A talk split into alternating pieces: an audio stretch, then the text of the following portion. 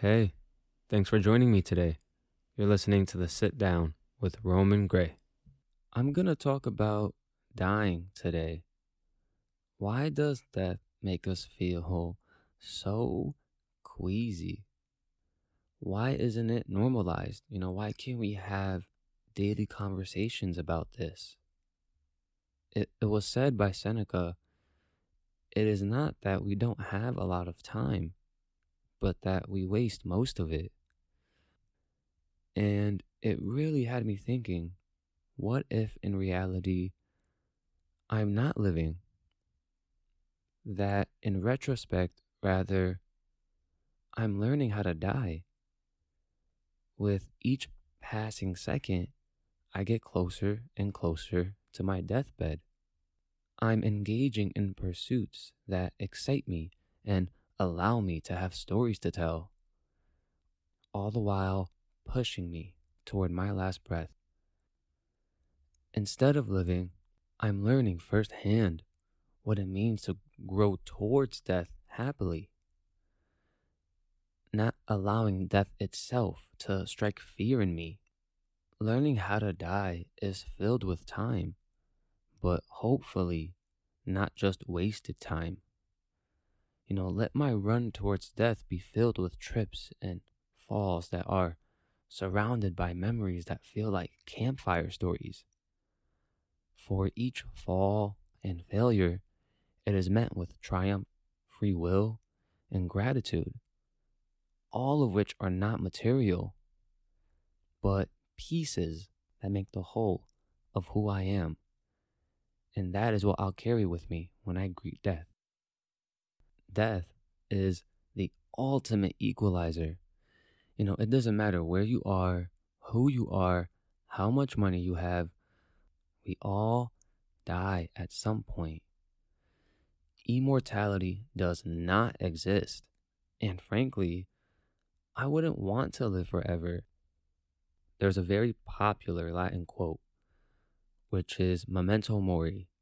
And the translation in English is remember, you must die.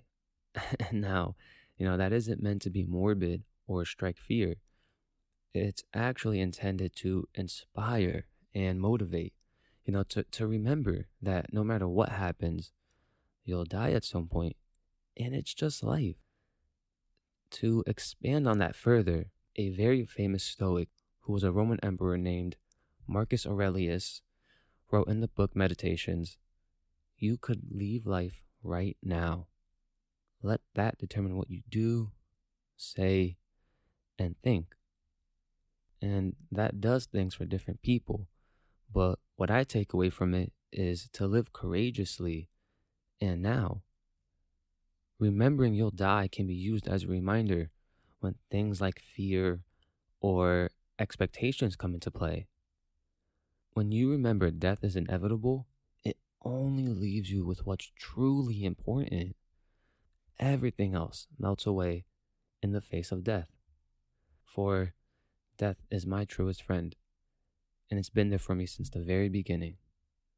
And I'm just realizing that it's probably weird hearing that if you haven't ever actually thought about death and become comfortable with it yet. You know, my apologies, but I never promised that listening to this podcast was going to be easy, easy on the mind, or any stubborn morals. Anyhow, dying seems like a topic we like to avoid. You know, when someone says something a bit off path, like, I welcome death with open arms, people immediately try to jump ahead and will say brash things like, Oh, you want to die? Oh, so you're suicidal. And then, you know, other things too. But it's understandable. You know, they don't see death the way I do, or how a lot of other philosophers and Stoics have seen it as well. So I'll explain, or at least try my best to. So, you know, like I said, death is here. It's part of our life, and it's not going anywhere ever. So it's literally the one certainty we have in all of our lives. No way around it. So, just accept it. you can't do anything else about it. Now, like with most things in our life, we don't have a lot of control over a lot of things, over most things. However, we do have control over some really important things. And I think one of those biggest things we do control is perspective. And more importantly, our own perspective. You know, don't forget, we're all telling stories every single day of our lives, every single second of our day. We're the main characters of our own narratives, our life stories. So that means we only ever see things from our individual perspectives. We almost rarely ever actually try to step aside and see life in a different light. For a while, I was like most people I knew when it came to talking about death. I wanted to live forever. And then besides that, I never really talked about it. As I got older, I started asking myself these deeper questions. You know, what exactly is death?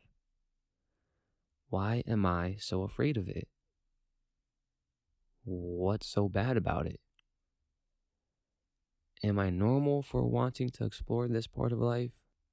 It seems so integral and such an important part. It's, it's such an important factor in all of our lives that I have to explore it. So the journey began of me, you know, getting in my head about dying and the notions or discomfort we have when it comes up in conversation. Now, this is one of those topics where you really need to be able, at least I think, to rewire your outlook in order to experience life differently. You know, I want to be able to talk about death comfortably uh, with people and not get crazy looks like I'm out of my mind. You know, I'm not going to apologize for wanting to explore all these areas of life. I can't be the only one who thinks about these things. I think I'm getting a little off track here. So, here's something I'm going to share. When you drive by a graveyard, walk by one, or walk through one, what do you think? What do you feel? It occurred to me that most people just think and see it as dead people. You know, just a place where people are laid to rest and nothing but bones left. And I think this is where I differ, at least a little bit. You know, whenever I visited a graveyard, I immediately think, wow, think about all the lives that had yet to be lived. All these people, and so many of them didn't tell their stories. Some of the greatest writers, artists, directors, and scientists that never got to share their piece of amazingness with us. Who knows what life could be now if some of these people were still around? So much potential lays buried beneath me. You know, not just dead people, more than that. What trembles beneath my feet are all the unmet dreams, all the lost hope, all the fear. When I die, all that'll be left of me is some bones and maybe dust. And I'm okay with that. But what doesn't sit well with me as if that's all I ever left this place with. That and just used up money with wasted space. Death is the final blow to all our unmet desires. No more chances to explore, create, learn, and build. We will have run out of time to love, hope, and change. So so I repeat myself. I welcome death with open arms because I know I'm doing my best with what I can to experience life and maybe leave impact. For the darkness that lurks beyond my eyesight is something I do not fear. For I have known it's been there waiting for me all this time. And so, with all this time, I'll do my best to make sure I shine bright before I go off into that good night. And maybe, just maybe, it'll be enough where there won't be any darkness. no light at the end of the tunnel because everything will be awash with the totality of my light.